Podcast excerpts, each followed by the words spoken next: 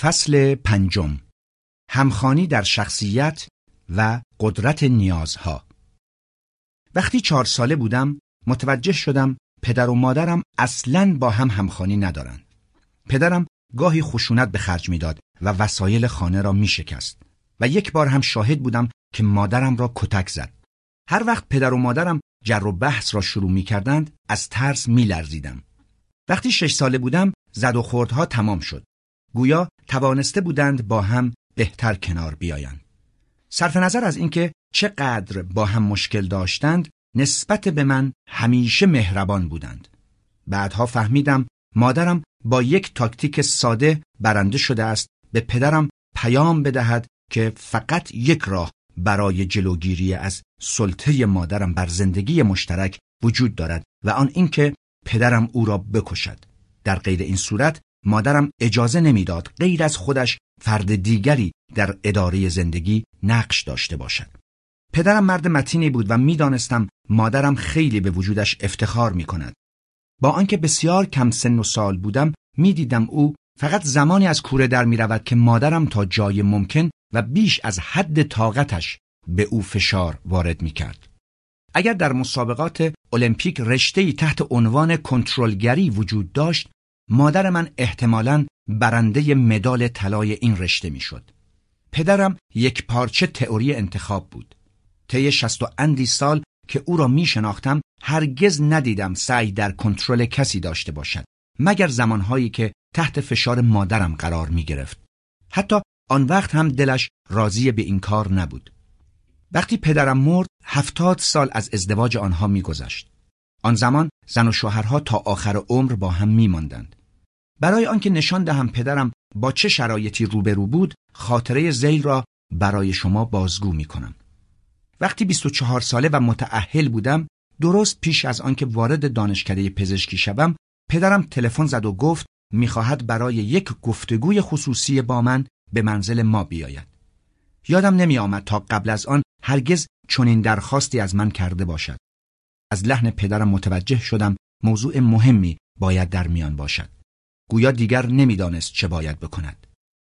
گویا مادرم باز یکی از کارهای خاص خودش را انجام داده. این بار آنقدر پیش رفته بود که دیگر پدرم قادر نبود به تنهایی با آن کنار بیاید.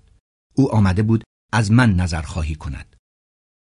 مدتها بود مادرم به پدرم فشار می آورد دفتر کارش را بفروشد و خودش را بازنشسته کند تا به فلوریدا که سالها بخشی از زمستان را در آنجا گذرانده بودند بروند. مادرم از هوای سرد و مرتوب کلیولند بیزار بود.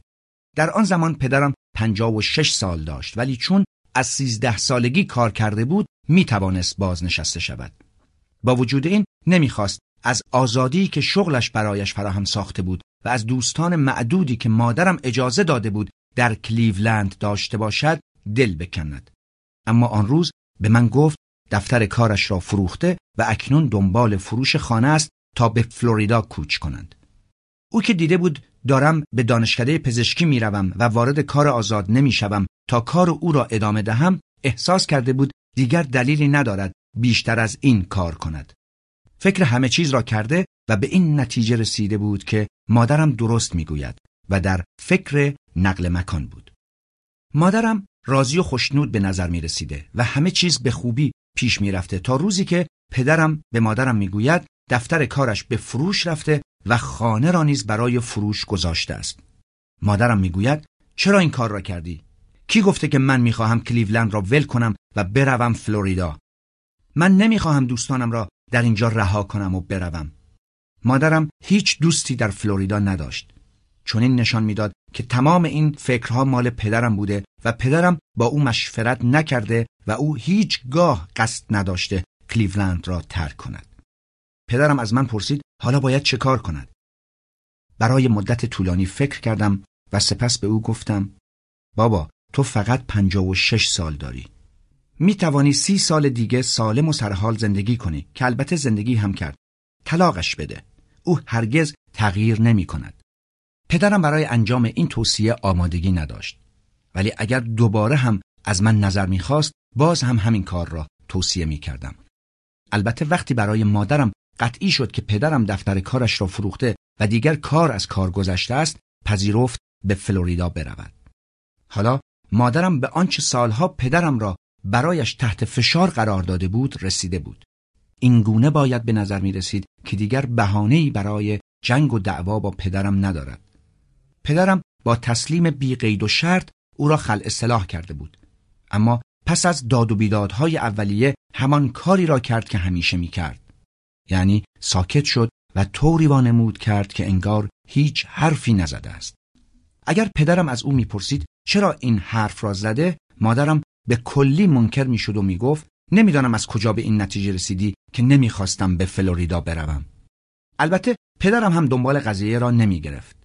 چند سال بعد خواهرم با خانوادهش به فلوریدا نقل مکان کردند و پدرم سی سال آخر عمرش را بهتر از آنچه ما و خودش انتظار داشتیم گذراند. البته این قصه سر دراز دارد اما نکته ای را که می‌خواستم بیان کردم. پدر و مادر من از روز اول با هم همخانی نداشتند. مادرم همیشه می‌خواست یا حرف خودش باشد یا هیچ. اینجا موضوع شخصیت مطرح است و شخصیت مادرم با شخصیت پدرم بسیار تفاوت داشت.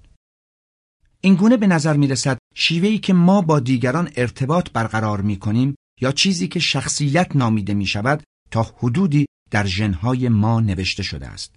منظورم این نیست که همه چیز به طور خاص مثلا شیفتگی مادرم به آب و هوای گرم یا علاقه وافر او به خواندن همه چیز هم ژنتیکی بود ولی نیاز شدید او به کنترل کردن دیگران ژنتیکی بود آنچه شخصیت های ما را از یکدیگر متفاوت می سازد تفاوت در شدت نیازهای اساسی یا نیازهای ژنتیک ماست برخی از ما نیاز شدیدی به عشق و احساس تعلق داریم و برخی دیگر نیاز شدید به قدرت یا آزادی شدت هر نیاز در بد و تولد تعیین می شود و در طول زندگی تغییر نمی کند.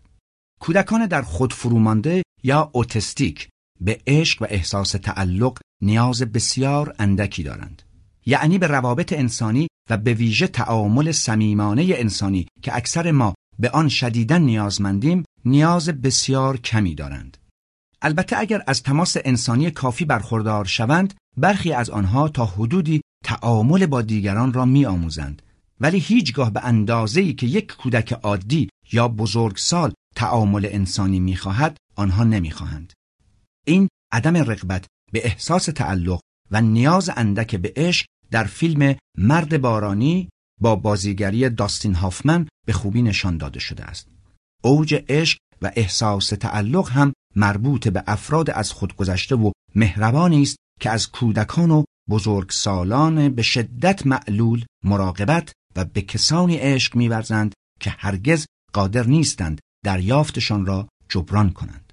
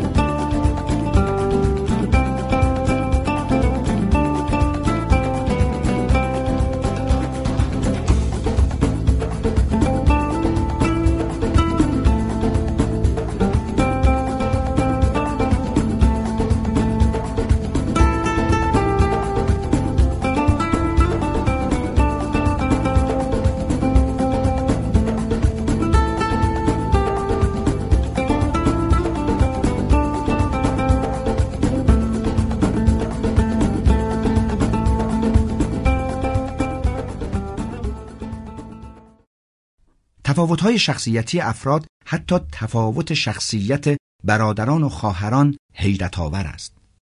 پدر و مادر من خیلی با هم تفاوت داشتند. بسیاری از زن و شوهرها هم شخصیتهای بسیار متفاوت از یکدیگر دارند. برخی از آنها اجتماعی، خونگرم، خوشبین، آزادمنش، خوشگذران و اهل تفریحند و برخی دیگر آرام و ساکت، محافظه کار، بدبین، کنترلگر و کجخلقند. میزان تفاوتها بسیار زیاد است. شخصیتهای ما از نیمروخ شدت نیازهای ژنتیک که خاص هر یک از ماست شکل گرفته است.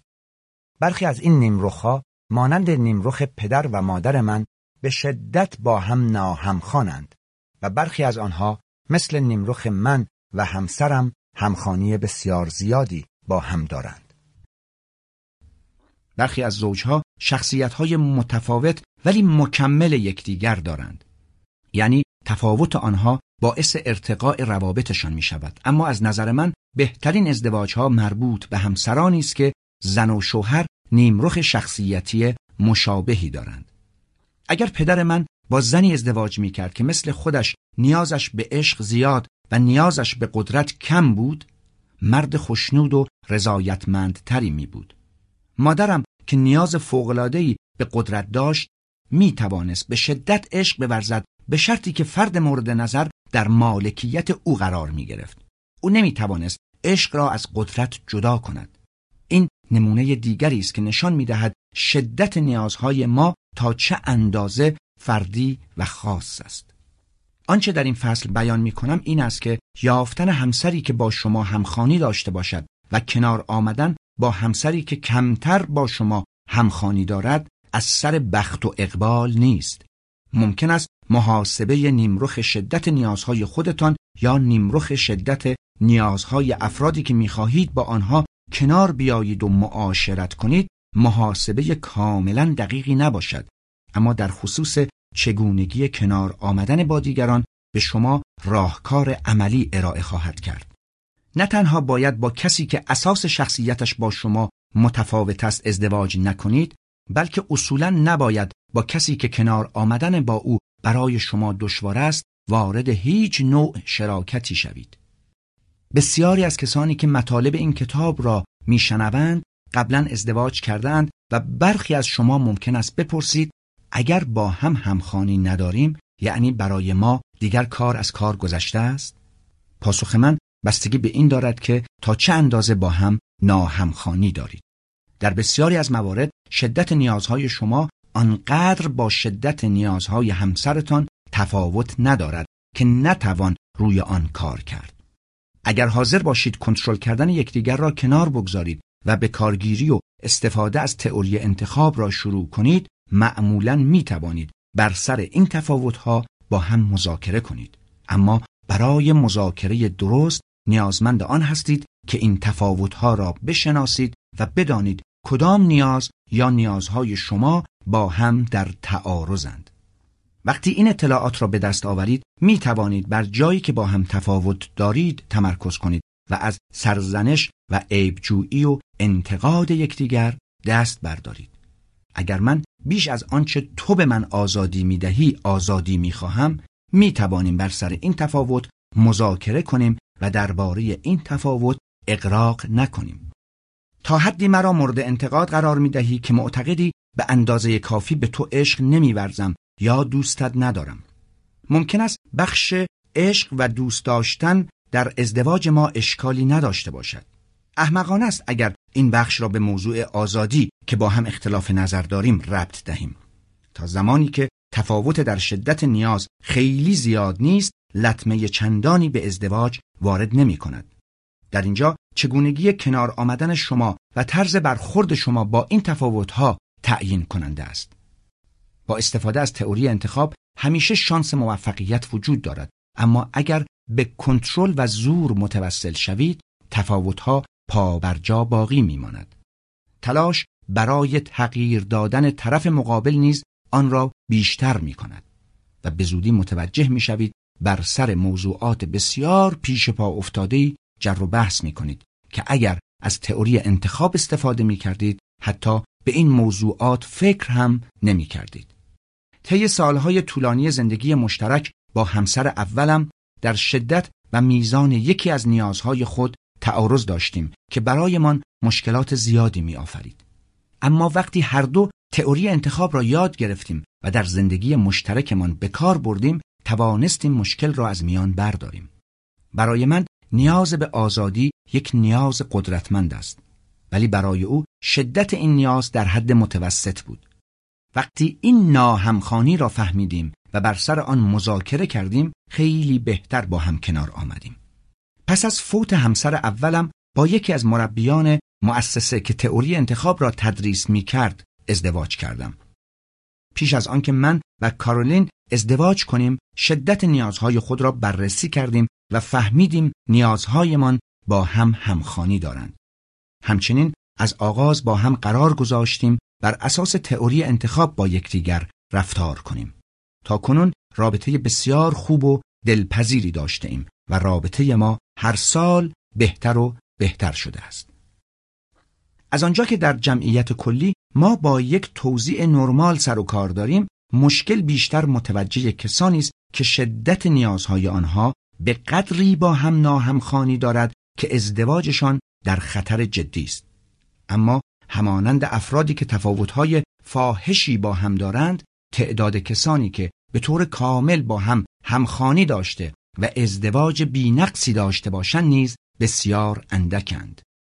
درسی که زوجها یا حداقل یکی از آنها می توانند از موضوع شدت نیازها بیاموزند این است که هرگاه مشکلی سر برآورد به سرعت شناسایی و برای رفع آن از تئوری انتخاب استفاده کنند. برای روشنتر شدن آنچه توضیح دادم اجازه دهید ببینیم چگونه تفاوت در نیاز به بقا می تواند در ازدواجی که از جهات دیگر مشکلی ندارد مسئله ایجاد کند. حتی یک تفاوت متوسط در میزان شدت این نیاز ساده بین همسران می تواند مشکل ساز شود. یکی از رایج ترین مشکل زن و شوهرها این است که یکی از آنها محتاط تر از دیگری است و این معمولا ناشی از تفاوت آنها در میزان شدت نیاز به بقاست. برای مثال یکی اهل صرفه‌جویی و پسنداز و دیگری ولخرج است. اگر زوجها از همان ابتدا متوجه این تفاوت نشوند و برنامه‌ای برای مذاکره پیرامون آن طراحی نکنند این اختلاف و تفاوت برای ازدواجشان مشکل آفرین خواهد بود. یک مورد معمول را در نظر بگیرید که زن و شوهر به اندازه نیاز پول کافی دارند ولی مازاد بر نیاز چیزی نمیماند. وقتی طرفی که احتیاط و محافظ کاری کمتری می کند دوست دارد خرید کند طرف دیگر می‌گوید ضرورتی ندارد اگر هر یک از طرفین مصمم باشند بر سر این اختلاف دعوا راه بیاندازند آنگاه هر روز باید جر و بحث داشته باشند کم کم این جر و بحث ها جنبه شخصی به خود می‌گیرد و یکی به دیگری می‌گوید تو اصلا دوستم نداری و متعاقب آن هر یک دیگری را به خاطر هر اختلاف کوچک و بزرگی سرزنش می کند. تا زمانی که آنها با هم جر و بحث می کنند نمی توانند به راه حلی برسند. اگر نیاز آنها به قدرت در یک حد باشد هیچ کدام کوتاه نمی آیند و هر دو بر موضع خود پافشاری خواهند کرد. آنها بدون آنکه بدانند روی یک چیز غیر ممکن یعنی تغییر ژنهای یکدیگر اصرار میورزند. در حالی که تنها کاری که می توانند به خوبی انجام دهند مصالحه از طریق مذاکره است. تئوری انتخاب شیوهی برای مصالحه است. دعوا، جر و بحث و تلاش به کنترل دیگری راههایی است که به تعارض بیشتر دامن می‌زنند.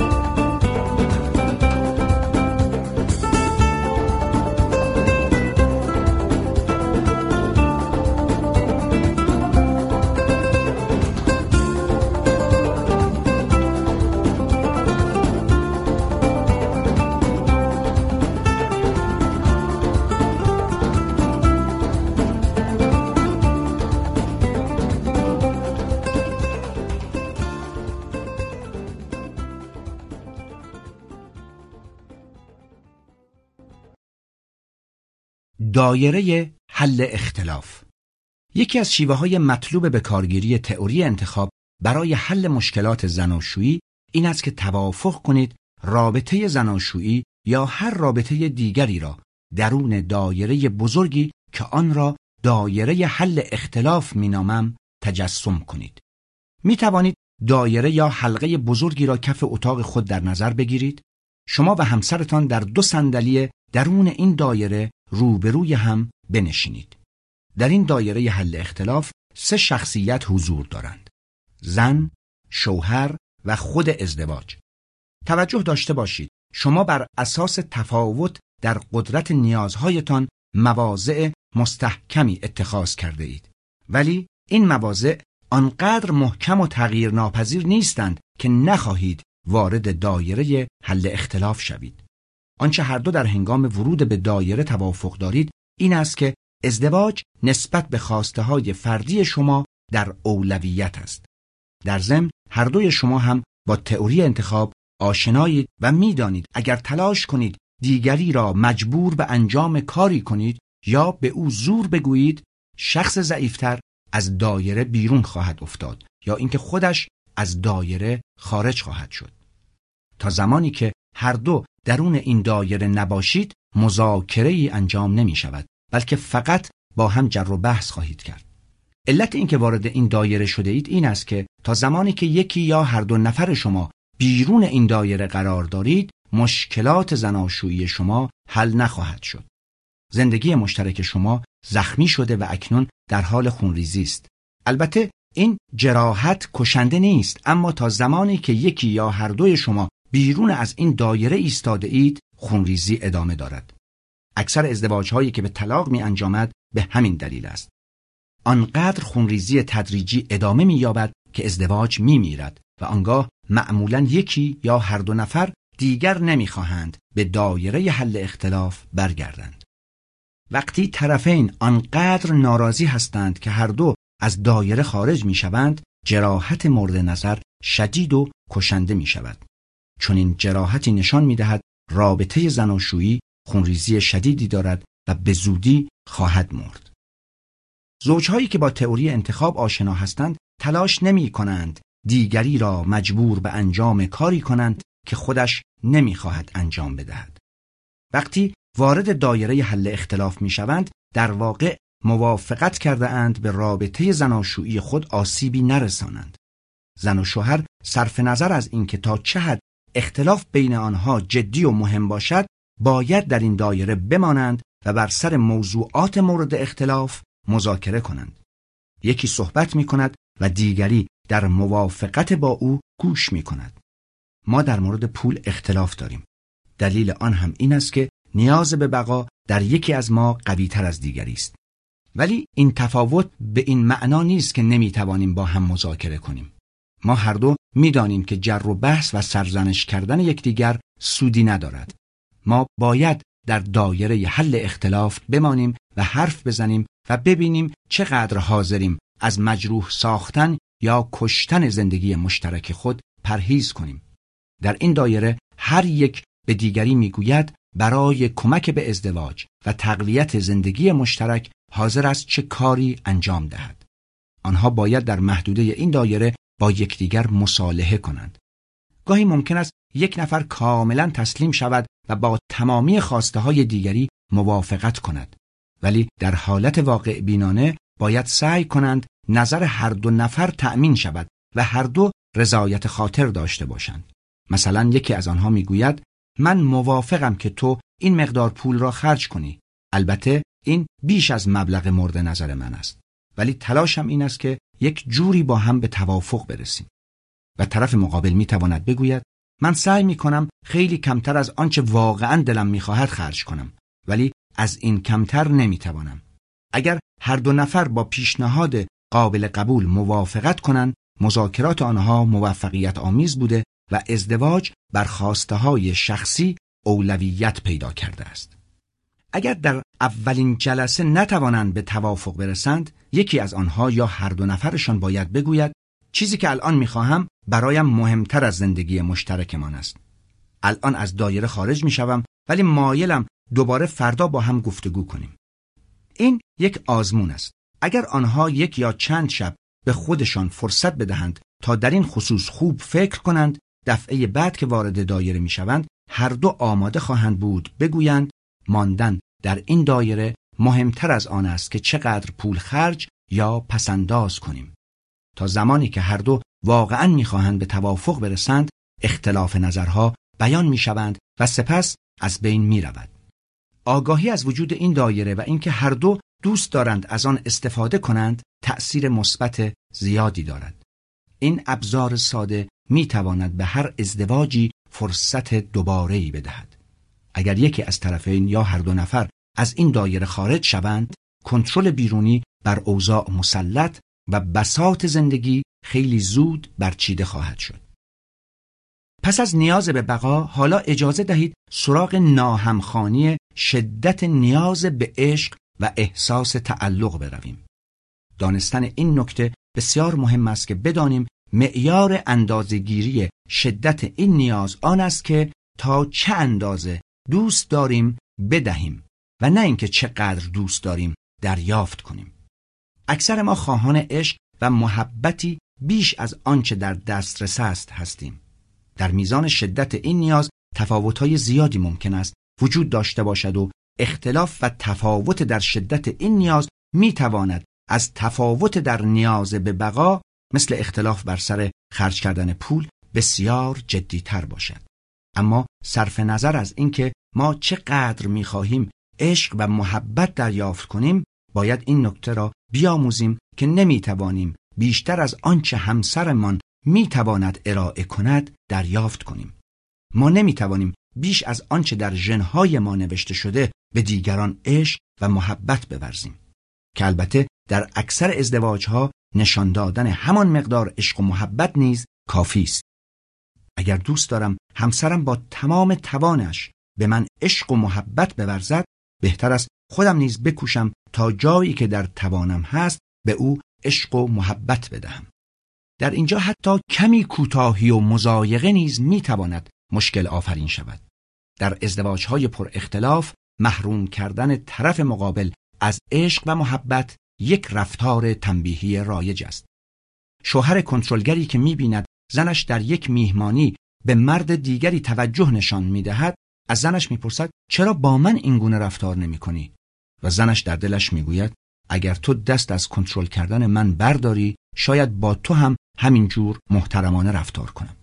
آن مرد به این دلیل مورد توجه زن قرار گرفته که در آن موقعیت اجتماعی هرگز اتفاق نمیافتد که مرد یا زن بخواهند کنترلگری کنند. این شوهر ممکن است نداند که همسرش تا چه اندازه ظرفیت عشق و محبت ورزیدن دارد. اما آنچه او می‌خواهد به خوبی در توان آن زن هست. تصور او که زنش محبت خود را از او دریغ می کند درست است.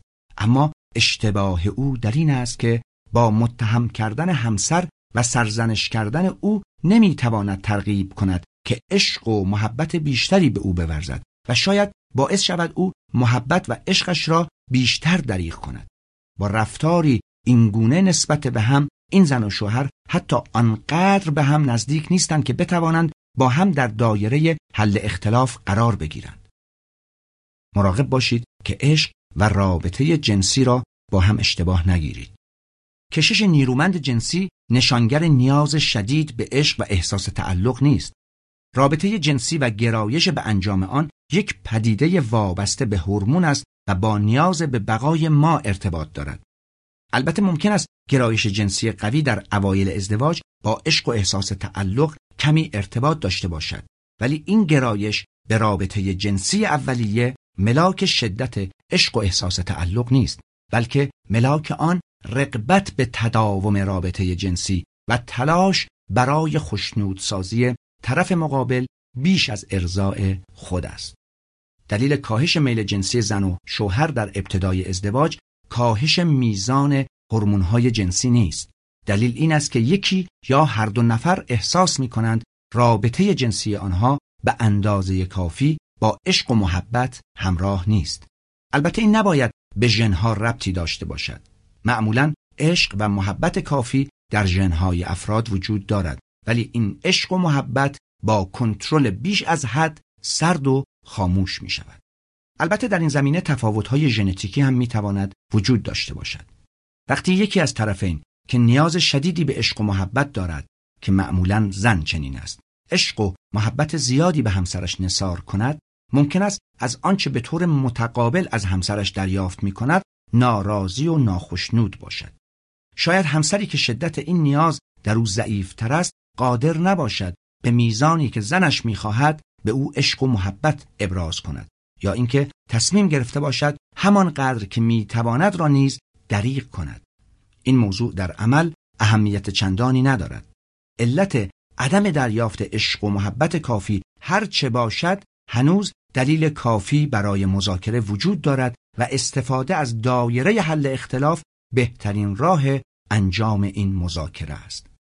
به خاطر داشته باشید دایره حل اختلاف فقط زمانی مؤثر است که زوج به تئوری انتخاب متعهد باشند و مفهوم نیازها و شدت آنها دنیای مطلوب و رفتار کلی را خوب درک کرده باشند. به دایره حل اختلاف وارد شوید و به جای اینکه به دیگری بگویید چه می‌خواهید بگویید حاضرید چه بپردازید و چه کاری برای دیگری انجام دهید. بیاد داشته باشید ما فقط می توانیم رفتار خود را کنترل کنیم. از این رو فقط درباره کارهایی که مایلید انجام دهید حرف بزنید و نه درباره کارهایی که از طرف مقابل انتظار دارید انجام دهد.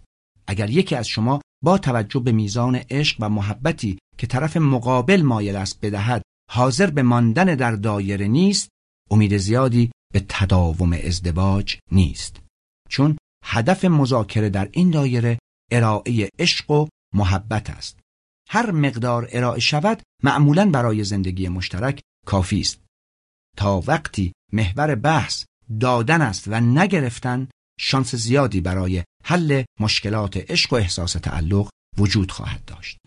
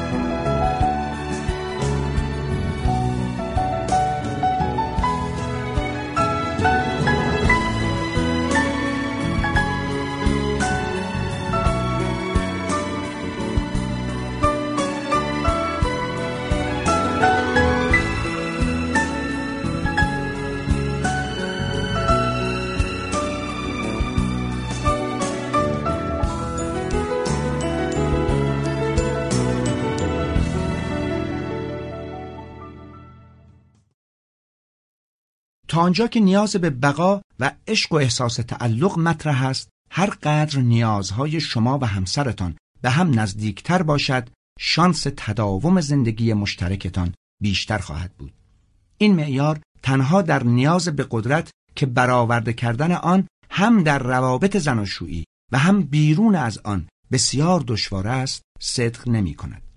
آدم های ناکام مانده بسیاری وجود دارند که در محیط های شغلی که همه چیز زورگویانه و تحمیلی است و متاسفانه چون این محیط های شغلی در جامعه ما عادی تلقی می شود فرصتی برای برآورده کردن این نیاز خود ندارند. لذا این افراد به دنبال آن هستند تا چیزی را که در جای دیگر نمی توانند به دست آورند در زندگی مشترک به دست آورند. اگر هر دو نیاز شدیدی به قدرت داشته باشند زندگی مشترک آنها سرنوشت شومی خواهد داشت. زنان تحت ستم که از شوهران خود کتک می‌خورند غالبا قربانی شوهران ضعیف و سرخورده قدرتند که تلاش می‌کنند آنچه را نتوانستند از جاهای دیگر به دست آورند از همسر خود دریافت کنند. داشتن شغلی که در آن از مقداری قدرت و اختیار برخوردار بوده و همچنین با مدیر یا رئیسی سر و کار داشته باشید که زورگویی و اجبار نکند می تواند برای ازدواج شما بسیار مفید باشد. من تنها زمانی که مادرم را واقعا خوشنود و راضی دیدم وقتی بود که برای هیئت منصفه دادگاه عالی استان کار می‌کرد. مادرم اگر پنجاه سال دیرتر به دنیا آمده بود احتمالا می توانست هوش و انرژی سرشار خود را در یک شغل خوب به کار گیرد. با نیاز شدید به قدرت شاید هیچ وقت نمی توانست ازدواج خوشنود و رضایتمندی داشته باشد ولی می توانست یک زن مجرد خوشنود و شاد باشد. اگرچه میزان خوشنودی و رضایت افراد زیر دستش را نمی توان به خوبی حد زد ولی خودش خیلی زود به پست های بالا دست می یافت.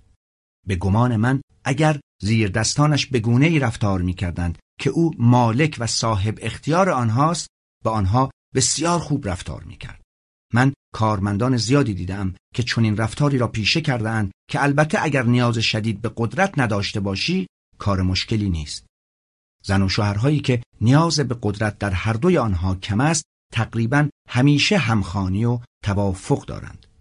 نیاز به قدرت کم باعث میل به مذاکره می شود و از این رو همسرانی که نیاز به قدرت کم دارند تقریبا همیشه در درون دایره حل اختلاف قرار دارند. حتی در همسرانی که یکی از آنها نیاز به قدرت شدید دارد ازدواجشان در سلامت خواهد بود. چون فردی که این نیاز در او کم است تا زمانی که از طرف مقابل عشق و محبت دریافت کند برایش مهم نیست دیگری امور را در کنترل خود داشته باشد و دستور صادر کند. من بسیار دیدم که این ترکیب زوجها مرد با نیاز شدید به قدرت و عشق و احساس تعلق و زن با نیاز بسیار کم به قدرت و با نیاز شدید به عشق و احساس تعلق به طور معقولی با هم کنار آمده و ازدواج خوبی داشتند. درست شبیه نیمه دوم زندگی پدر و مادرم. اما اگر هر دو نفر نیاز شدیدی به قدرت داشته باشند که معمولا هم همین طور است چون قدرتمند جذب قدرتمند می شود. گرایش به فشار آوردن به دیگری و در نهایت بیرون راندن او از دایره حل اختلاف تقریبا اجتناب ناپذیر است. آهنگ رزم این گونه روابط ناخشنود و محکوم به شکست این است که در این زندگی برای هر دوی ما به اندازه کافی جا وجود ندارد. تنها راه زن و شوهری که هر دو نیاز شدید به قدرت دارند و نمی توانند نیاز خود به قدرت را در خارج از زندگی مشترک برآورده کنند این است که برای انجام یک کار مشترک با هم همکاری کنند تا نتیجه به دست آمده از این همکاری نیاز آنها به قدرت را برآورده سازد این همان کاری بود که من و همسر فقیدم انجام دادیم و نتیجه هم گرفتیم همسر کنونیم در مقایسه با همسر اولم نیازش به قدرت بسیار کمتر است و از این رو خیلی خوب با هم کنار می آییم. هر دوی ما از قدرت لذت می‌بریم ولی این موضوع آنقدر که در ازدواج اولم مهم بود در این ازدواج اهمیت ندارد. زن و شوهرهای موفق زیادی دیدم که با همکاری هم چیزی را بنا کرده اند که هرگز به تنهایی نمی توانستند انجامش دهند. برخلاف دو نیاز بقا و عشق و احساس تعلق مذاکره بر سر نیاز به قدرت در دایره حل اختلاف به ندرت امکان پذیر است. افراد با نیاز شدید به قدرت بدون اینکه خود متوجه باشند یکدیگر را از دایره حل اختلاف به بیرون میرانند. ماهیت قدرت به گونه است که مذاکره کردن بر سر آن دشوار است چرا که مذاکره کردن یعنی هر دو نفر توافق کنند از بخشی از قدرت خود صرف نظر کنند اگر هیچ یک از طرفین نخواهد بخشی از قدرت خود را واگذار کند مذاکره امکان پذیر نیست از آنجا که مذاکره به معنای آن است که چه مقدار از قدرت را می‌خواهیم واگذار کنیم بسیار ضروری است قبل از ازدواج مشخص کنیم میزان نیاز به قدرت در هر یک از زوجین تا چه اندازه شدید است. پس از ازدواج ممکن است برای این کار خیلی دیر شده باشد. وقتی درباره دو نوع از آدمهایی که نیمرخ شدت نیازهایشان از نظر من با هم همخوانی ندارند توضیح می دهم در خصوص مشکل قدرت در زندگی مشترک بیشتر بحث خواهم کرد. افرادی که نیاز شدید به آزادی دارند همواره با ایجاد روابط صمیمی بلند مدت مشکل دارند اما بیشترین مشکل آنها در زندگی مشترک و ازدواج است ماهیت درونی آزاد بودن یعنی هیچ فردی مالک آنها نیست. وقتی کسی سعی می کند آنها را به مالکیت خود درآورد، مثلا افراد با نیازهای شدید به قدرت، این افراد همانند افراد با نیاز به قدرت بالا مبارزه و نبرد نمی کنند، بلکه زندگی مشترک را ترک می کنند. در دنیایی که بیش از نیمی از ازدواج ها به طلاق می انجامد افراد زیادی هستند که دائما زندگی مشترک را بدون دعوا و منازعه رها می کنند. زندگی مشترک زمانی بهترین اقبال را برای رشد و بالندگی و تداوم دارد که هر دو همسر نیاز کمی به قدرت و آزادی داشته باشند. اگر همسری نیاز بیشتری به آزادی دارد و دیگری نیاز کمتری تا وقتی آنکه نیاز کمتری به آزادی دارد آزادی آن دیگری را محدود نکند مشکلی پیش نمی آید. برخلاف تفاوت در نیاز به قدرت تفاوت در نیاز به آزادی غالبا در دایره حل اختلاف قابل طرح و بررسی است. طرفی که نیاز بیشتری به آزادی دارد باید بگوید حاضر به چه توافقهایی است. او با پذیرش محدود کردن آزادی خود برای خوشنود کردن همسرش که نیاز کمی به آزادی دارد می تواند سرانجام خوشی را برای مذاکره دو جانبه به ارمغان آورد. او با انجام کار ساده ای مثل تلفن زدن به همسرش در مواقعی که می‌خواهد دیر به منزل بیاید می‌تواند اوضاع را تا حد زیادی بهبود بخشد. اگر هنگامی که اوضاع بر وفق مراد آنها نیست و ناکام می‌شوند یکدیگر را ترد کنند شانسی برای رابطه آنها باقی نمیماند. اگر هر دو همسر نیاز به آزادی بالایی داشته باشند ازدواج آنها ممکن است ادامه یابد ولی شانس اینکه ادامه نیابد هم وجود دارد اگر آنها آزادی دلخواه یکدیگر را بپذیرند ازدواج آنها تداوم خواهد یافت برای با هم ماندن باید وارد دایره حل اختلاف شوند و در خصوص آزادی های مورد نظر خود که در رابطه زناشویی خواهان برخورداری از آن هستند و محدودیت هایی که حاضرند بپذیرند با هم مذاکره کنند. البته آزادی و اختیار مطلق در هیچ ازدواجی به نتیجه مطلوب نمی انجامد. مگر اینکه عشق و احساس تعلق زیادی برای جبران زمانهایی که زوج با هم نیستند وجود داشته باشد تا خلع و کمبودها را جبران کند که حتی با وجود آن هم نتیجه مطلوب به سختی به دست می آید. ازدواج موقعیتی نیست که در آن بتوانیم آزادی مطلق داشته باشیم. برای دایره حل اختلاف این آزمون دشواری است ولی نیاز شدید به آزادی در زوجها هر ازدواجی را با چالشهای دائمی روبرو می سازد. امروزه که اکثر زوجها معمولا قبل از ازدواج با هم به طور نزدیکی مراوده دارند و ساعات زیادی را با هم میگذرانند ناهمخانی نیازها ممکن است پیش از آنکه اقدامات رسمی مربوط به ازدواج صورت گیرد نمودار شود و در این زمان است که باید از دایره حل اختلاف استفاده کرد و آن را دایره حل اختلاف قبل از ازدواج نامید اگر زن و مردی پس از ازدواج بفهمند هر دو نیاز شدیدی به آزادی دارند از هم طلاق خواهند گرفت یا ممکن است بدون آنکه طلاق بگیرند از هم جدا شوند این نوع زن و شوهرها برخلاف زوجی که هر دو نیاز شدید به قدرت دارند برای افزایش میزان آزادی خود نمی توانند با هم متحد شوند. عبارت شریک شدن در آزادی برای دو نفر که نیاز شدیدی به آزادی دارند نوعی تناقضگویی است. به همین دلیل دایره حل اختلاف برای افراد با نیاز شدید به آزادی بیمعناست. آنها نمی‌خواهند با هیچ فردی در یک دایره قرار بگیرند و هر محدوده‌ای برای آنها حکم زندان را دارد.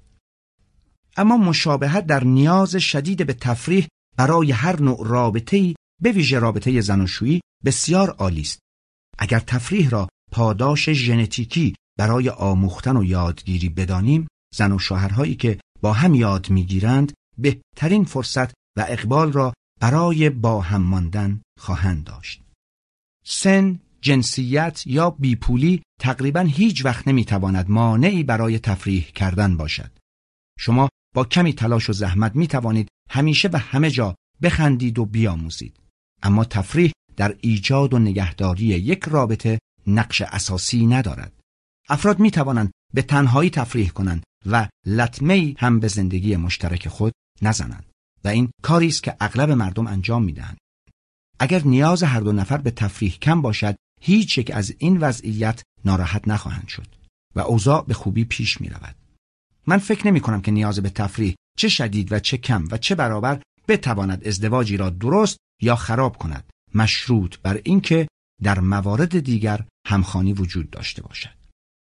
بنابراین بهترین ازدواج ها ازدواجی است که در آن نیاز به بقا در زن و شوهر متوسط نیاز به عشق و احساس تعلق زیاد نیاز به قدرت و آزادی کم و نیاز به تفریح زیاد باشد.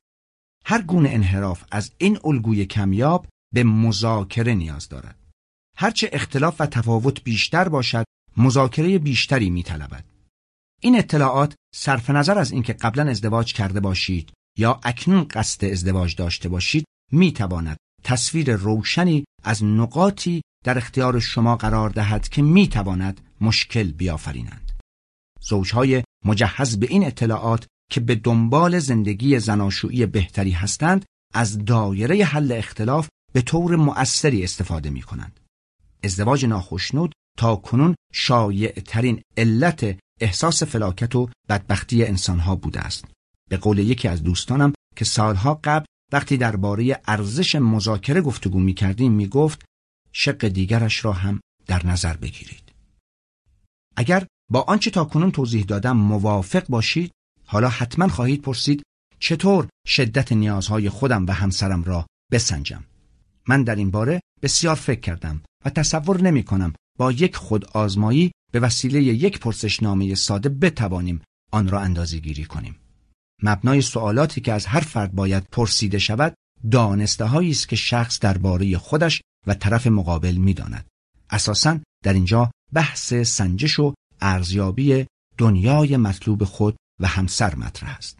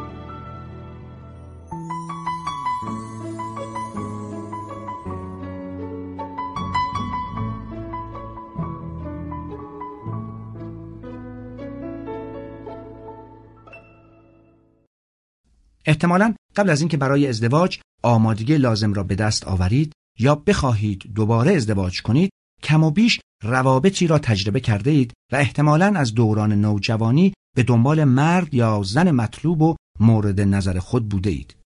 امکان ندارد رابطه داشته باشید ولی آن را با تصویر رابطه آرمانی که سالهای سال در دنیای مطلوب شما شکل گرفته است مقایسه نکنید.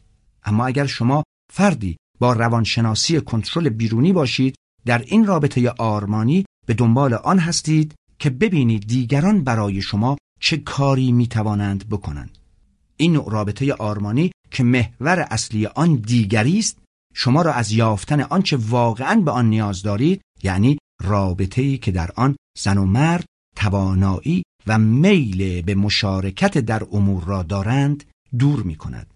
او هنری در داستان کوتاه هدیه مگی غم و شادی عشق مبتنی بر تئوری انتخاب را به خوبی نشان می‌دهد.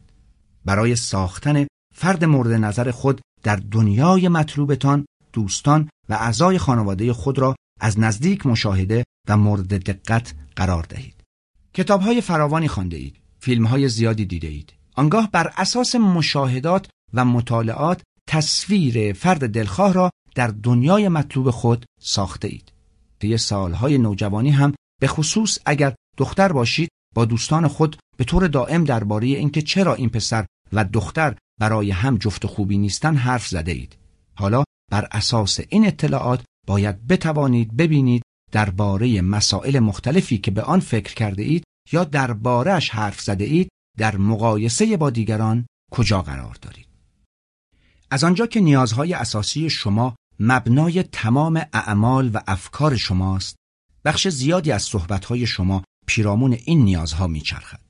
ممکن است عینا از کلمات عشق، قدرت و آزادی استفاده نکرده باشید، اما خود به خود درباره آنها خیلی صحبت کرده اید. دلیل آن هم این است که مشاهدات و تجارب شما نشان دادند که وقتی در شدت و میزان این نیازها تفاوت وجود دارد در جریان امور مشکلاتی پیش می آید. اگر زن باشید درباره این واقعیت حرف زده اید که چیزی که بیشتر مردها می‌خواهند فقط سکس است. در حالی که شما به دنبال عشق و محبتید و اینکه برخی از مردها می‌خواهند ما را به مالکیت خود درآورند یعنی قدرت. یا اینکه همواره می‌خواهند با مردان دیگر بیرون بروند یعنی آزادی. پس راجع به این روابط خیلی فکر کرده اید. در حالی که بیشتر مردان چون عمدتا نیاز به قدرت در آنها شدید است در مقایسه با زنان به ندرت به این شکل با هم حرف می‌زنند. اگر متوجه شده اید که خیلی کمتر از دیگران اهل خطر کردن هستید نیاز به بقا در شما بسیار قوی است. و اگر از این لحاظ مثل اکثر افرادی که می‌شناسید هستید قدرت این نیاز در شما در حد متوسط است. اگر میل به خطر کردن در شما بیشتر از دوستانتان باشد شدت نیاز شما به بقا بسیار کم است. سنجش شدت نیاز به عشق و احساس تعلق هم همین گونه است. نکته مهم در سنجش شدت نیاز شما به عشق و احساس تعلق این است که در مقایسه با دوستان و اعضای خانواده خود تا چه حد میل دارید و می‌خواهید عشق و محبت نصار کنید و نه اینکه دریافت کنید. به این نیاز خوب دقت کنید. قبل از اینکه به یک ازدواج بدون عشق وارد شوید چشمان خود را خوب باز کنید. عشق و محبت را با کشش جنسی اشتباه نگیرید به احساس تعلق توجه کنید همانطور که در فصل دوم گفتم با کسی ازدواج نکنید که اگر رابطه جنسی بین شما نبود با او رفاقت نمی کردید. برای سنجش میزان و درجه نیاز شما به قدرت از خود بپرسید آیا همیشه می‌خواهم حرف خودم را به کرسی بنشانم؟ حرف آخر را من بزنم؟ مالک دیگران باشم؟ و هر کاری که می‌کنم و هر حرفی که می‌زنم مورد تایید قرار گیرد؟ اگر جواب شما مثبت باشد شدت این نیاز در شما بسیار زیاد است. و اگر برای شما خیلی مهم نیست که حتما حرف خود را به کرسی بنشانید مالک دیگران باشید و حرف آخر را شما بزنید شدت این نیاز در شما کم است. اگر به تمام این مسائل تا حدودی اهمیت می دهید نیاز شما به قدرت در حد متوسط است. اگر پیروی از مقررات برای شما سخت است اگر نمی توانید خود را با دیگران تطبیق دهید یا در مکانی یا با گروهی برای مدت طولانی بمانید نیاز شما به آزادی بسیار زیاد است. اگر کمی این حالت را دارید نیاز شما به آزادی متوسط است. اگر به راحتی می توانید خود را با دیگران تطبیق دهید و این کار شما را ناراحت نمی کند نیازتان به آزادی کم است. درباره نیاز به تفریح نیز همین موضوع صدق می کند یعنی اگر از آموختن لذت می‌برید و به هنگام یادگیری زیاد میخندید نیاز شما به تفریح زیاد است. اگر از تدریس کردن در کلاسی لذت می‌برید که افراد به هنگام تدریس شما میل به خندیدن دارند و با شوخ طبعی و خنده با هم تعامل برقرار می کنند نیاز شما به تفریح بسیار زیاد است. اگر شوق و لذت یادگیری و خندیدن در شما کمتر است نیاز شما به تفریح در حد متوسط است.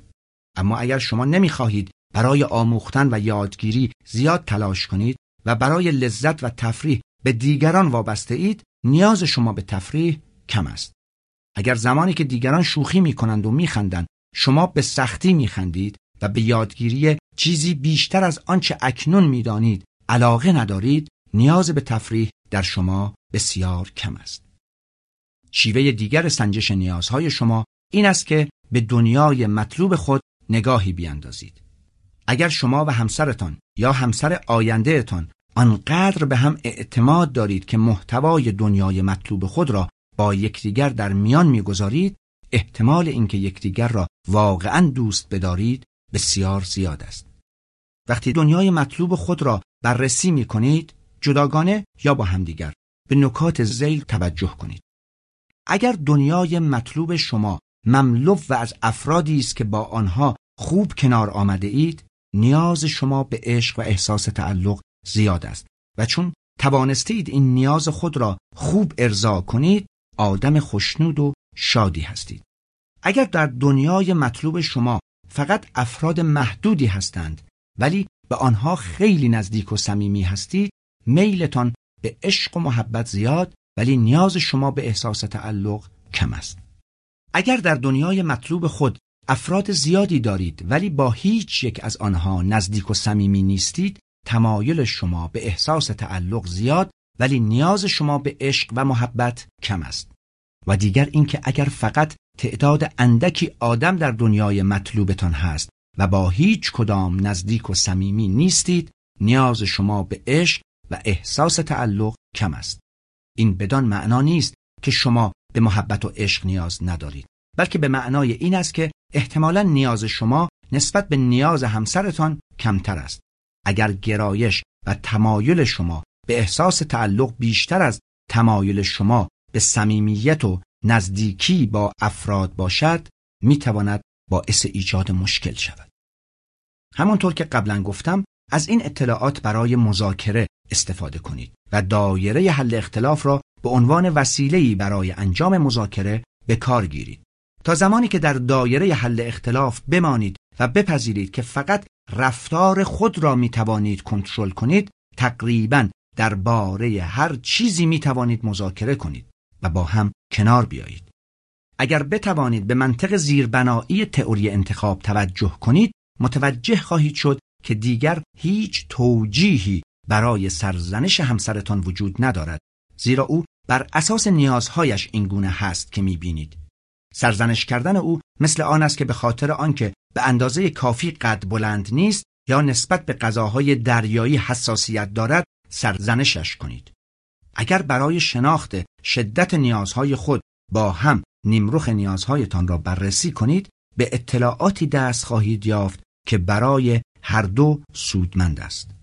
اگر بخواهید برای بهبود رابطه خود از این اطلاعات استفاده کنید به محض شروع به سنجش نیازهایتان به هم نزدیکتر می شوید و احساس صمیمیت بیشتری می کنید. بسیاری از افراد آنقدرها هم ناهمگون و ناهمخوان نیستند. راه حل همانقدر که به میل شما به انجام کارهای مؤثر بستگی دارد به این نیز بستگی دارد که واقعا تا چه حد به طور عملی تان را انجام دهید. یک مذاکره و مصالحه کوچک نیز این پیام را اعلام می کند که من به رابطه من بیشتر از خواسته شخصیم اهمیت می دهم و این پیام بسیار قدرتمندی است. من برخی از پارامترهای ساده و بدیهی درجه و شدت نیازها را شرح دادم. در هر یک از این موارد ممکن است شما با آنچه که من توصیف کرده ام متفاوت باشید و بنا به دلایل دیگری در آن نیاز بالا یا پایین باشید. من نمی‌توانم تمام حالات ممکن را در اینجا توصیف کنم. این کار بر عهده خود شماست. کمی وقت بگذارید و با کسانی که شما را می‌شناسند گفتگو کنید. اگر ذهنیت پذیرا و باز داشته باشید به خوبی می توانید از عهده این کار برایید.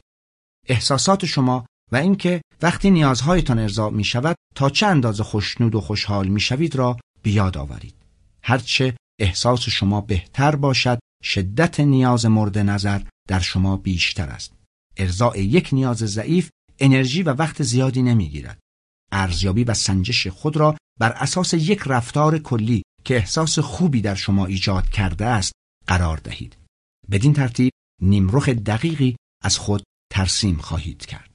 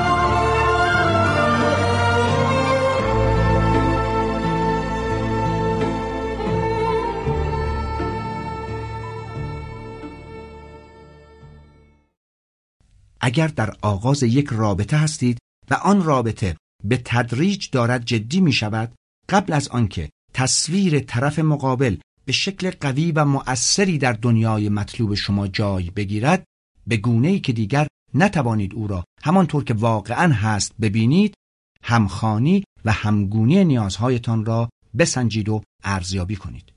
حتی اگر شخص آنقدر در دنیای مطلوب شما جای گرفته باشد که دقت ارزیابی شما را کم کند باز هم بهتر است آن را انجام دهید. سعی کنید همانطور که خود را ارزیابی کرده اید طرف مقابل را هم بسنجید. اگر در همخانی نیازها با مشکلی روبرو شدید در عین اینکه شدیداً مجذوب و شیفته یکدیگرید درباره آن با هم حرف بزنید. ممکن است عشق و علاقه شما به یکدیگر باعث سوگیری در سنجش شود و از دقت ارزیابی بکاهد. اما عشق و علاقه در این مقطع بهتر از هر زمان دیگری می‌تواند شما را به سوی مذاکره و مصالحه با یکدیگر سوق دهد. قبل از اینکه به کارگیری رفتارهای کنترل کننده شما بر روی یکدیگر امکان هر گونه مذاکره را مسدود کند. مراقب باشید تماس جنسی یا میل به ایجاد یک رابطه جنسی خوب در سنجش و ارزیابی اولیه شما نقش مهمی ایفا نکند. اما اگر رابطه جنسی خوبی ندارید یا میل چندانی به رابطه جنسی وجود ندارد بدانید که اوضاع به مرور زمان بهتر از این نمی شود. کیفیت رابطه جنسی شما در شروع رابطه وقتی هنوز به رفتارهای نامطلوب یکدیگر پی نبرده اید و در حالی که محکم و استوار در دایره حل اختلاف قرار دارید در آینده همان کیفیتی را خواهد داشت که اکنون دارد. یعنی از این که هست بهتر نمی شود توضیح مترجم توجه داشته باشید که گلاسر رابطه مرد و زن را در جامعه مورد نظر دارد که با شرایط اجتماعی و فرهنگی ما کمی متفاوت است. مترجم در یک رابطه خوب دفعات مراوده جنسی ممکن است کم شود. ولی این مراوده جنسی همچنان رضایت بخش خواهد بود. اگر رابطه جنسی در آغاز خوب و رضایت بخش بود و به تدریج بد شود این رابطه جنسی نیست که نزول کرده در واقع خود رابطه زناشویی تنزل کرده است اگر رابطه شما آنگونه که دوست دارید نیست و همچنین فکر می کنید سنجش شدت نیازها کار بسیار مشکل، نادقیق و بی ارزش است، فرصت مهمی برای خودشناسی را از دست می دهید. پس از اینکه ازدواج کردید و نارضایتی از همسر ظاهر شد، دیگر فرصت زیادی برای کمک به ازدواج باقی نمی ماند که زن و شوهر واقعا بخواهند در آن مسیر گام بردارند. این یک فرصت طلایی است. پس حد اکثر استفاده را از آن بکنید. اگر شما هم به توهم رایج افراد عاشق مبتلا هستید که می‌گویند با نصار عشق خالصانه من او تغییر خواهد کرد برای کمک به خود شانس بسیار کمی دارید. این توهم نهایت کنترل بیرونی است. اگر در ابتدا اوضاع خوب پیش نمی رود این امکان وجود دارد که تغییر ایجاد شود ولی نه در جهت بهبودی. همانطور که قبلا قول دادم درباره شخصیت های ناهمگون توضیح بدهم به اعتقاد من دو نوع شخصیت وجود دارد که برای ازدواج با هر کس ناهمخان و ناهمگونند و ازدواج با آنها برای احدی رضایت بخش نیست و چیزی جز فلاکت و رنج در بر ندارد. آنها ابرهایی را میمانند که هیچ امید بارشی به آنها نمی‌توان داشت. اگر هنوز ازدواج نکرده اید و فردی که برای ازدواج در نظر دارید واجد یکی از این دو نوع شخصیت است هرچه سریعتر رابطه را ترک کنید. به محض شنیدن سخنانم در این بخش چمدان خود را ببندید و منتظر تمام کردن این کتاب نمانید. اگر متأهل هستید و اکنون متوجه می شوید همسر شما یکی از این دو نوع شخصیت را دارد بدانید گذشته از آنکه تا چه اندازه اکنون رابطه شما نامطلوب و نارضایتمند است مطمئنا در آینده بسیار بدتر خواهد بود. پس از همکنون به دنبال راهی برای نجات خود باشید. هر احساسی که الان نسبت به همسر خود زن یا مرد دارید در آینده شدیدتر خواهد شد. به هر حال لازم نیست من به شما بگویم که رابطه شما با چنین همسری نامطلوب و ناخوشایند است. خودتان این را می‌دانید. آنچه در اینجا می‌خواهم توضیح بدهم این است که چرا این رابطه بد و ناخوشایند است. شخصیت ضد اجتماعی شخصیت ضد اجتماعی به تنها چیزی که فکر می کند قدرت و آزادی شخصی خودش است و نیازهای دیگران برایش اهمیتی ندارد. اکثر شخصیت های ضد اجتماعی مرد هستند چون به لحاظ ژنتیکی مردان در مقایسه با زنان نیاز کمتری به عشق و احساس تعلق دارند و نیاز به قدرت در آنان شدیدتر است. نیاز به بقا در فرد جامعه ستیز و شخصیت های ضد اجتماعی پایین تر از متوسط است. اما آنقدر نیاز به بقا دارد که در کوتاه مدت بر کارها و امور خود تمرکز کند. خصوصیت برجسته او این است که نیازش به عشق و احساس تعلق تقریبا صفر است در حالی که نیازش به آزادی بسیار بالاست. او همواره در تلاش برای ارضاء نیاز به قدرت خود است و در این راه از هیچ شیوهی اعم از تقلب کلاهبرداری و دزدی ابایی ندارد نیاز او به تفریح متغیر است ولی وقتی این نیاز در او شدید باشد برای برآورده کردن آن از آموختن راههایی که بتواند شما یا هر کس دیگری را که با او برخورد می کند دست بیاندازد و مسخره کند لذت می‌برد. شخصیت ضد اجتماعی صرف نظر از اینکه شما تا چه اندازه لایق و قابل باشید از تحقیر کردن شما لذت می‌برد. او فقط خودش را آدم قابلی می‌داند.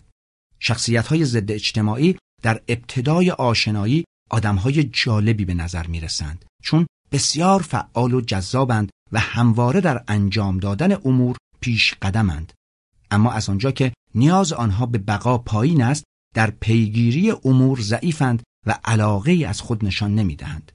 اگرچه زندگی آنها ممکن است رقتبار باشد ولی کسل کننده نیست. شخصیت ضد اجتماعی در گول زدن دیگران بسیار ماهر است چون فکر می کند از همه برتر است. او ممکن است شوخ باشد و حتی مهربان به نظر برسد. اگر ضعفی یا اشکالی در او ببینید ممکن است با روی باز آن را بپذیرد و حتی شما را به خاطر دقت خوبتان تحسین کند. او می‌گوید که قدردان عشق و محبتهای شما هست و با کمک عشق شما تغییر خواهد کرد. وی معتقد است در تمام طول عمرش به دنبال فردی چون شما بوده و راست هم می‌گوید. ولی شما به دنبال مردی مثل او نبوده اید. برای این شکارچی متقلب زندگی یک شکارگاه است و شما شکار.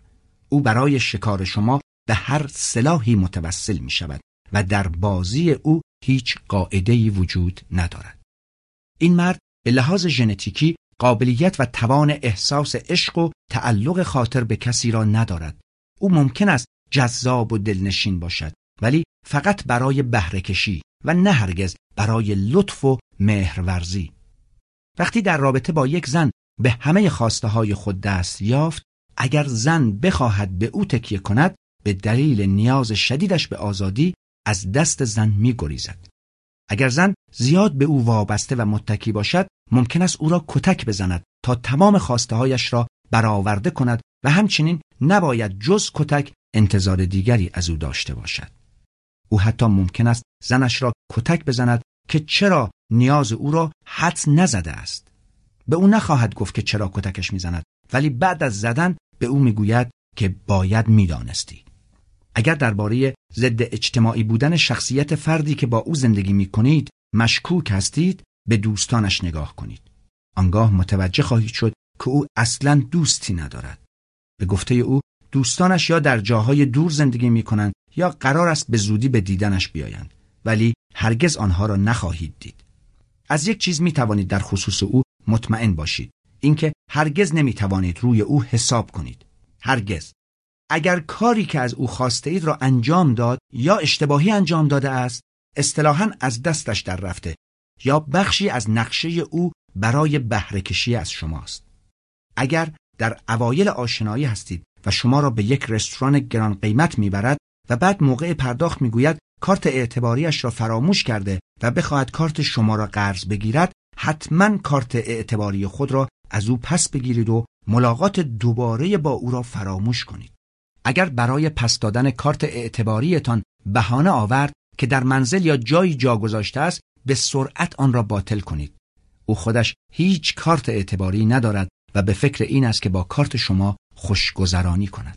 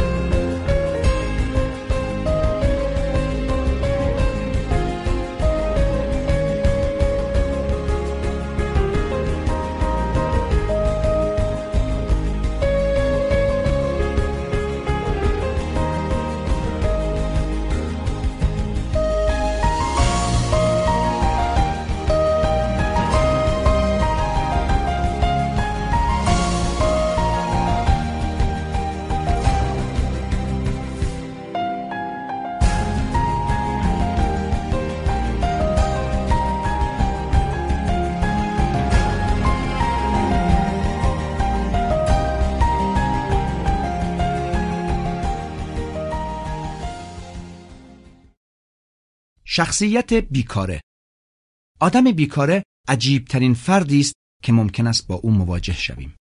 او به آسانی با دیگران رابطه برقرار می کند و ممکن است در ابتدا شما نیز به راحتی با او ارتباط برقرار کنید. اگر به او نزدیک شوید یا با او ازدواج کنید روز به روز احساس ناکامی و آزردگی بیشتری می کنید. بین زنان هم چنین افرادی پیدا می شوند ولی کمتر به چشم می آیند. زیرا کار نکردن زن و مورد حمایت مرد قرار گرفتن در جامعه کنونی ما پذیرفته شده است. آدم بیکاره برخلاف شخصیت ضد اجتماعی که ماهیت خودش را زود برملا می کند آرام آرام خود را ظاهر می کند. شما ممکن است بدون آنکه بدانید با چه کسی رو در رو هستید به طور عاطفی عمیقا با او درگیر شوید. در ضمن فرد بیکاره به طور مستقیم شما را عذاب نمی دهد. او با کارهایی که انجام نمی دهد بیش از کارهایی که می کند شما را آزار می دهد.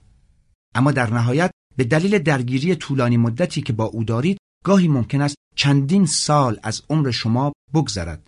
ممکن است بیش از سفر ماجراجویانه یک ساله‌ای که با اکثر افراد جامعه ستیز و شخصیت‌های ضد اجتماعی داشته اید به شما لطمه وارد کند. من این فرد را بیکاره مینامم چون کار نمی کند. چون این فردی به طور افراطی مشروب نمی‌خورد یا مواد مخدر استفاده نمی کند ولی مثل یک الکلی و معتاد برای زنده ماندن همواره نیاز به افرادی دارد. مثل همسر، اعضای خانواده یا دوستان تا حمایتش کنند. و جالب اینجاست که همانند الکلی ها معمولا چنین افرادی را هم خوب پیدا می کنند. فرد بیکاره ظاهرا می تواند کار کند و ممکن است مدتی هم کار کند. به خصوص زمانی که جوان است ولی هیچگاه بیش از چند سال تن به کار نمی دهد. بیشتر اوقات از کار اخراج می شود ولی گاهی هم خودش کار را ول می کند. معمولا پس از چهل سالگی احتمال اینکه کار بگیرد خیلی کم است و معمولا برای گذران زندگیش به دیگران وابسته است. به نظر من آدم بیکاره حتی در مقایسه با شخصیت ضد اجتماعی نیاز به بقای بسیار کمتری دارد اما نیاز به قدرت در او مانند شخصیت ضد اجتماعی بالاست. اما شور زندگی یا گاناس که در فصل دوم توضیح دادم در آدم بیکاره اصلا وجود ندارد. از این رو به ندرت می‌تواند نیاز خود به قدرت را ارضاع کند. نیاز کم او به بقا باعث می شود برای انجام هر کاری چه برای خودش چه برای دیگران و حتی برای کارفرمایی که به او حقوق پرداخت می کند کشش و میل نداشته باشد نیاز شدید به قدرت دیدگاهش نسبت به خودش را چنان مخدوش می کند که انجام هر کاری را دون شعن خود می داند. اما رابطه بین این دو نیاز یعنی نیاز شدید به قدرت و عدم میل به تلاش برای دستیابی به آن بخش بارز و مهم نیمرخ نیازهای اساسی اوست. او از رؤیاها و آرزوهای بزرگ حرف می‌زند ولی در عمل کاری نمی کند. به بیان دیگر بزرگ حرف می‌زند ولی عمل کردش ناچیز است. نیاز به آزادی در فرد بیکاره در حد متوسط یا کمی بالاتر از متوسط است. او دائم به این طرف و آن طرف می رود. ولی من فکر نمی کنم برای ارزای نیاز به آزادی باشد. بلکه بیشتر می خواهد خود را مشغول کند. او دوست دارد در اطراف پرسه بزند، با غریبه ها دمخور شود و درباره خودش حرف بزند. این حرف زدن درباره خود از ویژگی های یک شخصیت بیکاره است. او برای شما و نه هرگز با شما درباره خودش و کسانی که می‌شناسد حرف می‌زند. علاقه به شنیدن حرفهای شما ندارد. او در واقع به جز خودش به هیچ کس دیگری علاقه ندارد. او نسبت به خود بینشی ندارد و نمی‌داند چگونه آدمی است. خصوصا متوجه نیست که کار نمی کند. آدم بیکاره ظرفیت و قابلیت دریافت عشق و محبت را دارد. توانمندی که برای شخصیت ضد اجتماعی بیگانه است. او دوست دارد مورد عشق و محبت قرار گیرد و حتی مهمتر از آن دوست داشتنی باشد. برخلاف شخصیت ضد اجتماعی در برقراری رابطه و نگهداری آن مشکلی ندارد. البته به شرط آنکه ادامه رابطه نیازمند کار مشکلی مثل داشتن شغل نباشد. وقتی از او خواسته می شود کارهایی را انجام دهد که معمولا در یک رابطه صمیمی مثل رابطه زناشویی لازم است وظیفهش را انجام نمی دهد. اگر با چنین مردی ازدواج کنید در واقع با کودکی که هرگز بزرگ نمی شود ازدواج کرده اید.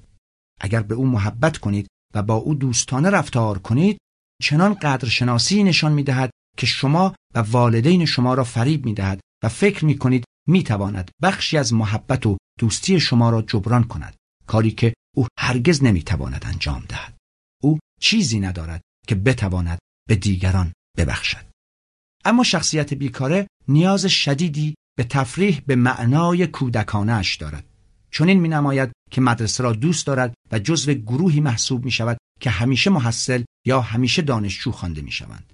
گاهی درسش را تمام می کند ولی اغلب نیمه کاره رها می کند.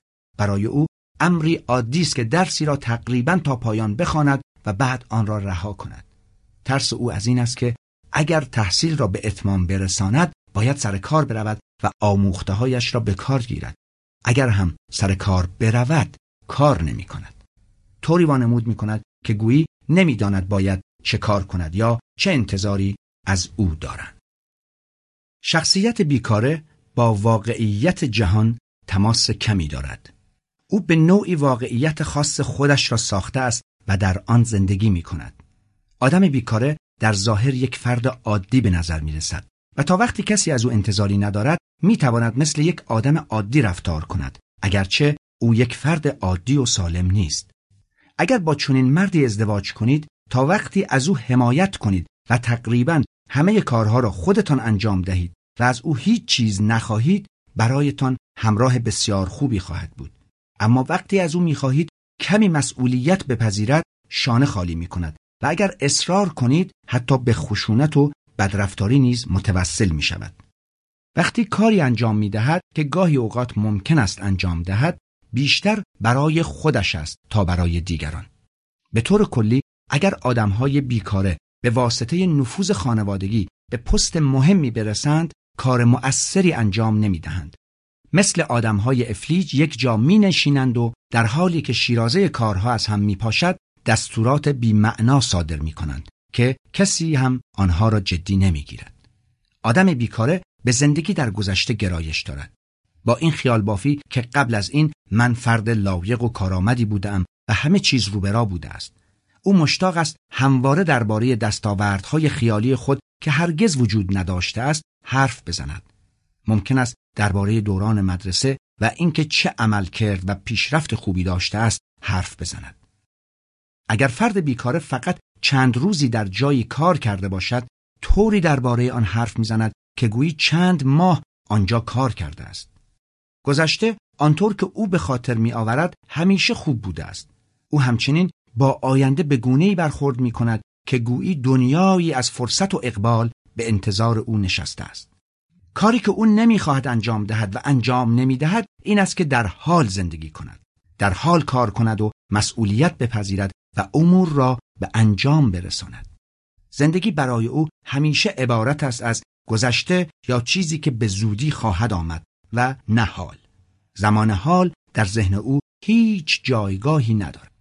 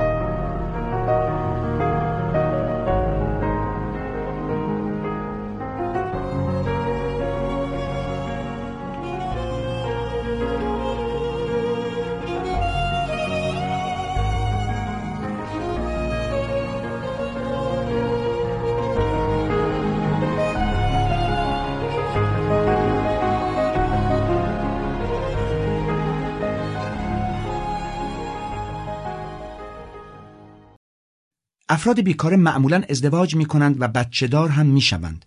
بنابراین ویژگی های مربوط به شدت نیازها را به بچه های خود نیز منتقل می کنند. این افراد می گویند بچه ها را دوست دارند ولی در واقع چنین نیست. آنها بچه ها را آنقدر دوست ندارند که حتی بخواهند برایشان کاری انجام دهند. وقتی فرزندشان کوچک است از بازی های کودکانه با او لذت می‌برند ولی فرزندانشان در سن نوجوانی بهتر و دقیقتر از هر کس دیگری پدر خود را می‌شناسند. در این مقطع سنی بسیاری از نوجوانان علاقه خود به پدر بیکاره را از دست می‌دهند و به نظر می رسد پدر نیز رغبت خود به فرزندان را از دست می دهد. این واقعیت که فرزندان آدم بیکاره علاقه خود را نسبت به پدر از دست می دهند نکته مثبتی است و در غیر این صورت سرخورده و نومید خواهند شد. تقریبا همه ما این نوع آدم های بیکاره را دیده ایم و می‌شناسیم و دوست داریم به آنها کمک کنیم. این افراد خیلی زیاد نزد روانپزشکان فرستاده می شوند. خود من خیلی از آنها را دیدم. اما عده بسیار کمی از آنها به رواندرمانی یا مشاوره پاسخ می دهند. چون هدف رواندرمانی آن است که افراد با هم روابط بهتری برقرار و از آن برای زندگی بهتر استفاده کنند. افراد بیکاره در آغاز فرایند درمان اغلب اوقات به دلیل آنکه جذاب بوده به آسانی رابطه برقرار می کنند و به خوبی وانمود می کنند با کمی کمک می توانند از پس مشکل خود برایند. مشاوران را فریب می دهند اما نکته مهم اینجاست که فقط به نظر می رسد که کمک می خواهند. ولی در واقع چنین نیست. شخصیت های بیکاره عاشق جلسات درمانند بیکاره به جای آنکه در نقش مراجع عمل کند و کمک بگیرد به سرعت مشاور می شود حرف می‌زند و توصیه و کمک ارائه می کند شخصیت های بیکاره در واقع به دنبال آن هستند که با مشاور وارد معامله شوند. اگر مشاور متوجه این موضوع شود و آنها را به چالش بکشد فرد بیکاره عصبانی می شود مشاور را سرزنش و رابطه خود را با او قطع می کند در جلسه مشاوره و درمان نیز مانند جاهای دیگر رفتار می کند تا زمانی که از آنها چیزی خواسته نشود مشکلی وجود نخواهد داشت و خوب هستند اما فقط برای خودشان و نه شخص دیگری این افراد در فرایند تلاش برای کنار آمدن با ژنهای خود به طور ناپایدار رفتار می کنند. این حالت مشابه رفتاری است که در تشخیص رایج اختلال دو قطبی افسردگی شیدایی از آن نام برده می شود. اما با این حال افراد بیکاره در هر سطحی از خلق که باشند چه پایین، بالا یا وسط آدمهای با کفایتی نیستند. این ویژگی آنها را از افراد دو قطبی افسرده شیدا جدا می کند. چرا که افراد مبتلا به اختلال دو قطبی وقتی انتخاب می کنند که بیش از اندازه رفتارهای افسردوار یا شیدایی از خود نشان ندهند کاملا با کفایت و توانمندند برخلاف دو قطبی ها که گاهی اوقات داروی کربنات لیتیوم می تواند به آنها کمک کند فکر نمی کنم این دارو یا داروی دیگری به شخصیت های بیکاره کمک کند که البته به معنای آن نیست که امتحانش ضرری دارد. انتخاب رفتارهای دو قطبی از سوی افراد بیکار نشانگر آن است که در حال منازعه و چالش با واقعیتند. افراد بیکاره وقتی در بخش سرخوشی چرخه دو قطبی قرار دارند تحت تأثیر نیاز شدید به قدرت تصاویری از وجودشان را در دنیای مطلوب خود قرار می دهند که آنها را آدمی قدرتمند و تقریبا شکست ناپذیر نشان می دهند و به گونه ای رفتار می کنند که گویی واقعا صاحب قدرتی برتر هستند. آنها هیچ علاقی ندارند که خود را همان گونه که هستند ببینند. هر قدر هم که پر انرژی و سرخوش باشند باز هم نمی توانند کار ارزشمندی انجام دهند. آنها به ماشینی میمانند که سوخت زیادی مصرف می کند تا برای مسابقه آماده باشد ولی به نظر می رسد که نمی توانند دنده حرکت را درگیر و حرکتی را آغاز کنند برای آنها تنها دنده موجود دنده خلاص و در جا کار کردن است سرانجام واقعیت یعنی واقعیت دیگران و نه واقعیتی که این افراد برای خود ساخته اند. رفته رفته با رفتارها و فعالیتهای آنها تداخل می کند. آنها پولها را به باد و خانه و زندگی را از دست می دهند. همسر، فامیل و دوستان هم دیگر به آنها کمک نمی کنند. به عبارتی سوخت آنها تمام می شود و موتورشان از حرکت باز می ایستد. در اینجاست که رفته رفته به طور جدی افسردگی کردن را شروع می کنند. آنها به این دلیل خود را افسرده می کنند که دنیا را ظالم می بینند و تصورشان این است که در این دنیای ظالم هیچ کس به قدر کافی توان استعدادهای آنها و زندگی با ایشان را ندارد و هرگز به این فکر نمی کنند که خودشان چقدر ناچیز و کم مایه بودند و چنان خود را با این گونه افکار متوهم می کنند که متوجه نمی شوند همواره فقط دریافت کننده بودند. افراد بیکاره به خاطر لطماتی که به زندگی دیگران زده اند خود را افسرده نمی کنند چون هرگز از این زاویه به موضوع نگاه نمی کنند. افسرده سازی خود برای آنها یک حالت و مرحله استراحت و فراموش کردن است. پس از مدتی دوباره موتور خود را روشن می کنند و تکرار دوباره جریان مجددا آغاز می شود. بالا و پایین رفتن و بدون گامی به جلو حرکت کردن چیزی مثل در جا قدم زدن. وقتی خلق آنها بسیار پایین است ممکن است به فکر خودکشی بیفتند اما نه مانند فکر خودکشی که در افراد با کفایت دیده می شود. منظورم افرادی است که قادرند واقعیت را بهتر تشخیص دهند و شناسایی کنند. شخصیت های بیکاره اگر بیپول شوند و نیاز به مراقبت داشته باشند افراد خانواده یا هر فرد دیگری که می‌خواهد به آنها کمک کند باید برنامه حساب شده‌ای برای کمک به آنها طراحی کند به این صورت که اگر می‌خواهند غذا بخورند باید خودشان غذای خود را آماده کنند همچنین باید شرایط و محیطی فراهم شود که اگر کار نمی کنند فقط بتوانند بنشینند. نباید محبوس یا زندانی شوند. باید آزاد باشند که رفت و آمد کنند. اما فقط به اندازه ای پول در اختیارشان قرار گیرد که بتوانند غذای مورد نیاز یا وسایل تهیه غذا را بخرند. نباید وسایل سرگرم کننده منفعل مثل رادیو و تلویزیون در اختیارشان باشد. مگر اینکه در اتاق جداگانه ای وسایل سرگرم کننده وجود داشته باشد فقط در ازای انجام کار بتوانند از آنها بهرهمند شوند. اگر بتوانند کسی را پیدا کنند که با آنان بازی کند امکانات سرگرمی فعال مثل بسکتبال لازم است در اختیارشان قرار گیرد. از آنجا که آنها کلا غیر فعال هستند فعالیت برای آنان خوب است. اگر در مؤسسات زندگی می کنند کارکنان و اگر در خانواده زندگی می کنند اعضای خانواده نباید سر گفتگو را با آنها باز کنند یا اجازه دهند به حرف گرفته شوند مگر آنکه طبق نظر کارکنان یا اعضای خانواده فرد کار و فعالیتی انجام دهد که سزاوار حرف زدن و گفتگو باشد.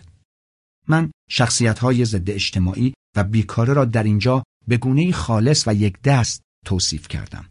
شخصیت های ضد اجتماعی نمونه های خالصی هستند. آنها خیلی متغیر و گوناگون نیستند. آنها جز در مورد قاتل بودن یا نبودن در دیگر زمینه ها مشابه یکدیگرند. اینکه چرا یکی از آنها قاتل می شود و یکی نمی شود پاسخی ندارم. حدس من این است که افراد قاتل بدترین روابط ممکن را دارند یا هیچ رابطه ای ندارند. ولی این فقط یک حدس است. اگر من با یکی از این افراد مراوده داشتم همواره منتظر بدترین اتفاق بودم. شخصیت های بیکاره انواع گوناگونی دارند. برخی از بیکاره های سطح بالاتر می توانند در مشاقلی که کسی از آنها چیز زیادی نمی‌خواهد و لازم نیست مرتب سر کار حاضر باشند باقی بمانند. برخی از آنها مشاغل عجیب و غریبی برای خود دست و پا می کنند تا مجبور نباشند مدام کار کنند. اما در حالت شیدایی و مانیا چون شعن خودشان را بالاتر از کاری که به آنها محبل شده می‌دانند کار را ترک می کنند. البته من فکر نمی کنم شما حاضر باشید با هیچ کدام از انواع گوناگون این شخصیت های بیکاره ازدواج کنید. اما اگر با یکی از بیکاره های سطح بالا ازدواج کرده اید و او با شما خوب رفتار می کند ممکن است بتوانید با او بمانید. این مهمترین تفاوت بیکاره های سطح بالا و بیکاره های عادی است. بیکاره سطح بالا با زنی که از او خوب مراقبت کند خوب رفتار می کند.